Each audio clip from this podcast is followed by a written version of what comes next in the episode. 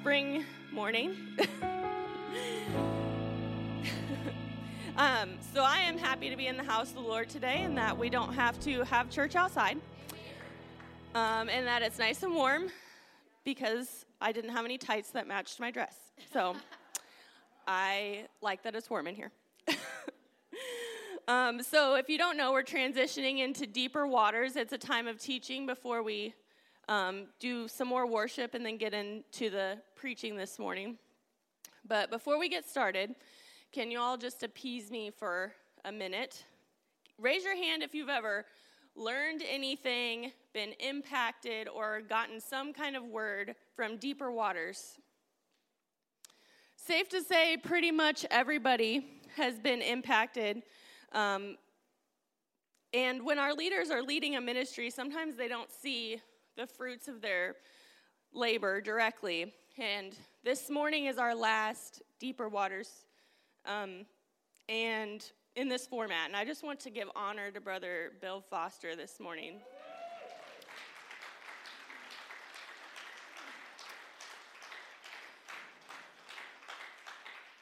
He's prayed and planned and led several speakers over the course of the five plus years that we've been doing deeper waters, and I wanted him to see some of the hands of people who have been impacted by this ministry this morning over the years. So, thank you, Brother Foster, for leading this ministry, and um, I'm sure it'll continue in some format. The ripples will extend far beyond deeper waters. So, today I'll be wrapping up the series, How to Respond When You Feel Mistreated. We've heard some great words about vengeance being the Lord's, the role of suffering, and the right way to respond to suffering. and while this might not be a popular topic, um, I feel like it's important to our walk with God. We will be mistreated by those in and out of the church at some point. And if we want to follow Jesus, we can expect um, to go through many of the things that he went through, and we'd know that he definitely suffered a lot of mistreatment in his walk on this earth and even by people on the earth when he isn't here. So today I'll give you the why of why we should deal well with mistreatment. I'm speaking today on the topic Blessed are the mistreated. In 1 Peter 3 9, it says, Don't repay evil for evil. Don't retaliate with insults when people insult you. Instead, pay them back with a blessing. That's what God has called you to do, and He will bless you for it. The Apostle Peter says there's a blessing when you respond correctly to mistreatment. It says, and He will bless you for it. The rest of 1 Peter 3 10 through 12 says, For the scriptures say, if you want to enjoy life and see many happy days, keep your tongue from speaking evil and your lips from telling lies. Turn away from evil and do good. Search for peace and work to maintain it. The eyes of the Lord watch over those who do right, and his ears are open to their prayers. But the Lord turns his face from those who do evil. So, did you catch that? His ears are open to their prayers. Yikes. If we don't respond well to mistreatment, then God may not hear our prayers. Um, and if I don't respond well to mistreatment, then I won't be blessed.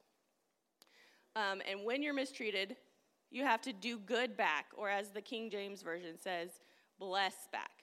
So I can't just endure my mistreatment, I have to actually bless or do good back to the person. And that's really hard. You, could, you might be able to find it in yourself to do nothing, but to actually do good to a person who is mistreating you, that's like Jedi Master stuff there. but I can tell you that I've been mistreated a lot in my life. As a child, I was bullied from second grade to sixth grade. I showed horses and got a lot of low or no placings when I deserved better. I was actually literally booed by a parent after I won a class at age 16. That was fun. Um, and I've had several really unfortunate bosses that definitely mistreated me, been slandered and lied about at work, been made fun of for being a Christian and not drinking, and the list literally goes on and on. And I'm sure that it does for many of you as well. And I've responded in possibly every possible way that you can respond to mistreatment between second grade and today. And we won't go into all those things, but I can tell you from experience that God blesses you when you respond to mistreatment correctly, and that you might languish longer in your bad situation if you don't because He's not hearing your prayers. And at one of the moments I was mistreated the most, I ran across a meme that said, When you learn how to sit at the, at the table with your Judas, you'll understand the love of Jesus. We've talked a lot about Judas several times this series, so I won't belabor this. But when I saw that, I was convicted that I wasn't really handling my mistreatment in the way I should have been. So I wrote that on a post it note and I put it on my computer so that I would remember it each time that I got something that seemed like mistreatment. In Genesis 12:3 it says, "I will bless those who bless you and curse those who treat you with contempt." This also applies to the church. Those who bless will be blessed, and those who curse will be cursed. So, we got to understand life, our life from God's perspective. Nothing we do ever gets by him. In 1 Peter 3, 13 to 14 it says, now, who will want to harm you if you are eager to do good? But even if you suffer for doing what is right, God will reward you for it. Don't worry or be afraid of their threats. In other words, those who curse you are only setting you up to be blessed. Who can harm you when you live this way? So, part of what gives those who mistreat others power is how you react to them. So, if you turn and do good to them, that's not the kind of power that they're looking for.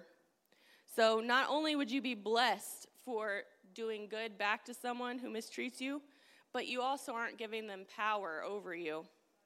And that's why they wouldn't want to harm you because they don't actually get out of it what they want. But part of what makes us respond in a way we shouldn't is pride, right?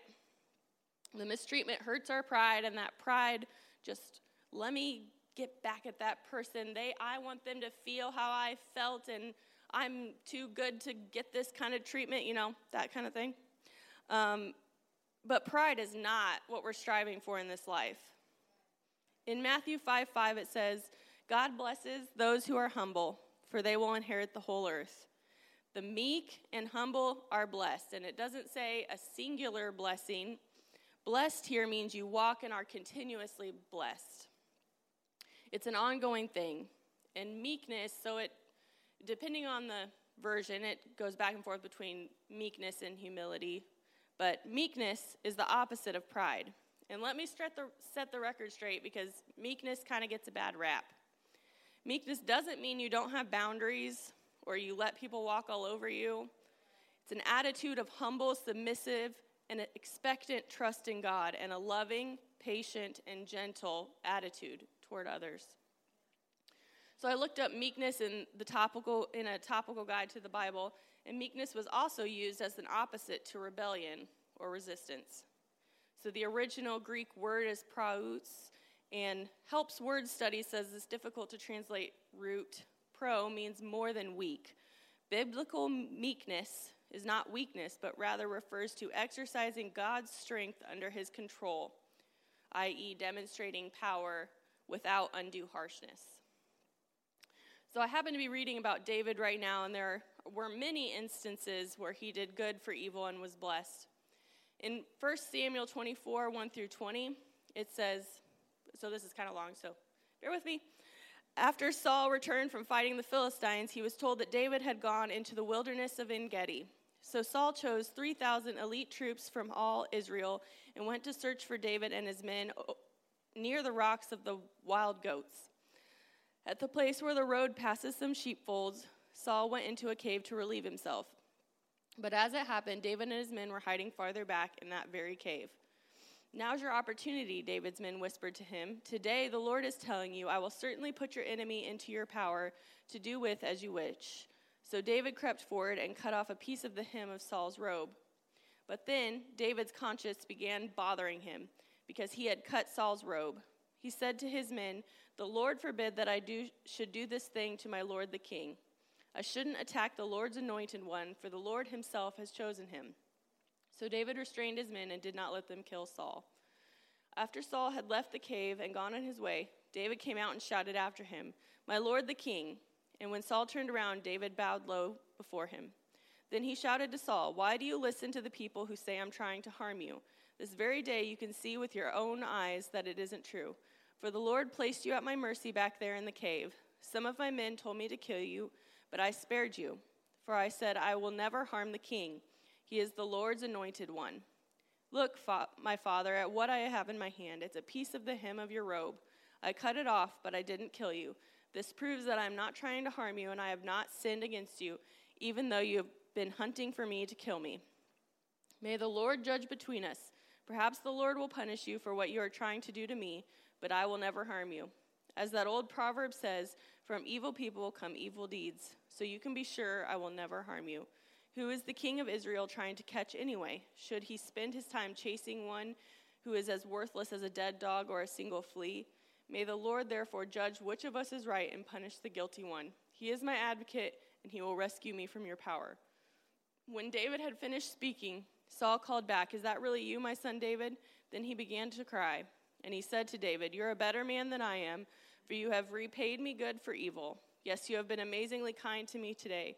For when the Lord put me in a place where you could have killed me, you didn't do it. Who else would let his enemy get away when he had him in his power? May the Lord reward you well for the kindness you have shown me today. And now I realize that you are surely going to be king, and that the kingdom, kingdom of Israel will flourish under your rule. So Saul was literally seeking after David to kill him, and David had to hide for many years, even though he was had been anointed king. He knew he was going to become king. And I think he had a great reason to be indignant at his mistreatment, but instead he responded with such humility. And I know that God richly blessed him throughout his reign, and even his generations after his reign as well. So here's an even better one, also about David. David is king in this one, and his son Absalom decides to take over his throne and wants to kill his father. So your kid literally wants to kill you. It's Mother's Day. I hope my kid never wants to kill me. so his son sows discord among Israel and successfully creates a coup. And David finds out, and he and his loyal people run for it. And while they're running for their lives from David's own son, they encounter many people who either help or hinder him. So in 2 Samuel 16, 5 through 13, it says, As King David came to Bahurim, a man came out of the village cursing them. It was Shimei, son of Gera, and from the same clan as Saul's family. He threw stones at the king and the king's officers and all the mighty warriors who surrounded him. Get out of here, you murderer, you scoundrel, he shouted at David. The Lord is paying you back for all the bloodshed in Saul's clan. You stole his throne, and now the Lord has given it to your son Absalom. At last you will taste some of your own medicine, for you are a murderer. Why should this dead dog curse my lord the king? Abishai, son of Zeruiah, demanded, Let me go over and cut off his head. No, the king said, Who asked your opinion, you son of Zeruiah? I'm just imagining it. Seems funny.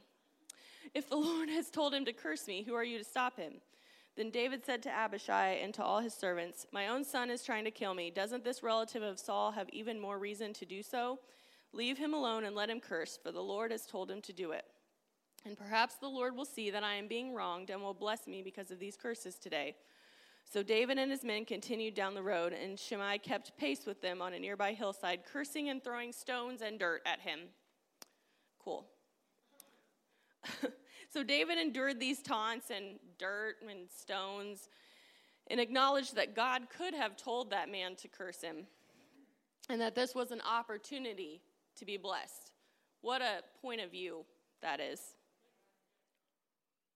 So, I'd also like to call attention to the fact that the accuser said that the Lord is paying David back for all the bloodshed in Saul's clan. So, one, this man is Jewish. So, it would, in our day, it would be kind of similar to somebody in the church mistreating us. Two, he was convinced that he'd heard from God that God was punishing David. He was sure about it. And three, But we know that David was innocent and that this curse isn't actually from God. So this man thought David was finally being repaid for what he thought was David's mistreatment of Saul's family. And instead of just letting it go, started another cycle of mistreatment by yelling curses at David. And I'm sure he relished in his cursing and he probably felt great about it, but he missed out on God's blessing by going about it this way. And in his mistreatment of David, he actually brought about more blessings for David. I'm sure that really chapped his chops. if he knew. Many times, our perspectives and through the lens that we view our mistreatment in our lives, what we see as mistreatment by others, perhaps some of the times we feel mistreatment, it was honestly an innocent comment by the other party. I try to assume the best of people, which might cause more hurt in the long run, but I know there are times the other party maybe didn't intend to mistreat me. They might have thought they were giving me tough love that was a little too tough. Or maybe the comment was positive from their perspective, but through my lens, I thought it was negative. I would rather assume the best and respond with weakness and then be blessed. In journalism school, there's this saying when you're trying to frame a story in a way that connects to readers that's called WIFM, W I I F M, and it stands for What's in It for Me. And that's how you think of the story from the reader's perspective. What's in this story for the reader? So instead of viewing mistreatment as what the actual mistreatment is against you, view what's in it for you. If we respond with meekness and return good for evil, there is a blessing in it for us. And perhaps there's something we can learn from the mistreatment. Maybe it simply opens our eyes to something about ourselves that needs to change. Maybe it exposes how you would have liked to handle the situation if you're, you know, in your heart that needs work. Maybe you responded well in the moment, but instead of seeking God and or the person who mistreated you after the fact, you vented to a friend. But what if you handle the mistreatment and suffering maybe a lot or most of your life, and you truly feel in your heart that you've responded well? What if you really think that God has mistreated you? God might allow you to be mistreated or suffer more in this life than others, and we may not always know why this side of glory. Maybe it's the result of sin, persecution for our faith, or maybe it's to save others or ourselves from something far greater. Here in America, even in the depths of our suffering, there are people in other parts of the world who I'm positive have it worse than us. And that doesn't belittle our own suffering, but it can maybe put it in perspective sometimes. And for these people who are dealt more suffering and mistreatment than others, or who feel like maybe God has mistreated you, I have a verse for you. Matthew 19, 29 through 30 says, And everyone who has given up houses or brothers or sisters or father or mother or children or property for my sake will receive a hundred times as much in return and will inherit eternal life. But many who are greatest now will be the least important then, and those who seem least important now will be the greatest then. So if you're you feel like you're last in receiving your blessings this side of glory, just wait to see what's waiting for you in heaven.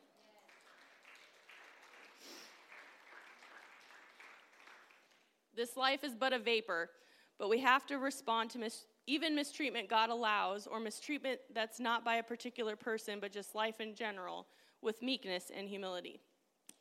Luke 6, 22 to 23 says, What blessings await you when people hate you and exclude you and mock you and curse you as evil because you follow the Son of Man? When that happens, be happy. Yes, leap for joy, for a great reward awaits you in heaven. And remember, their ancestors treated the ancient prophets the same way.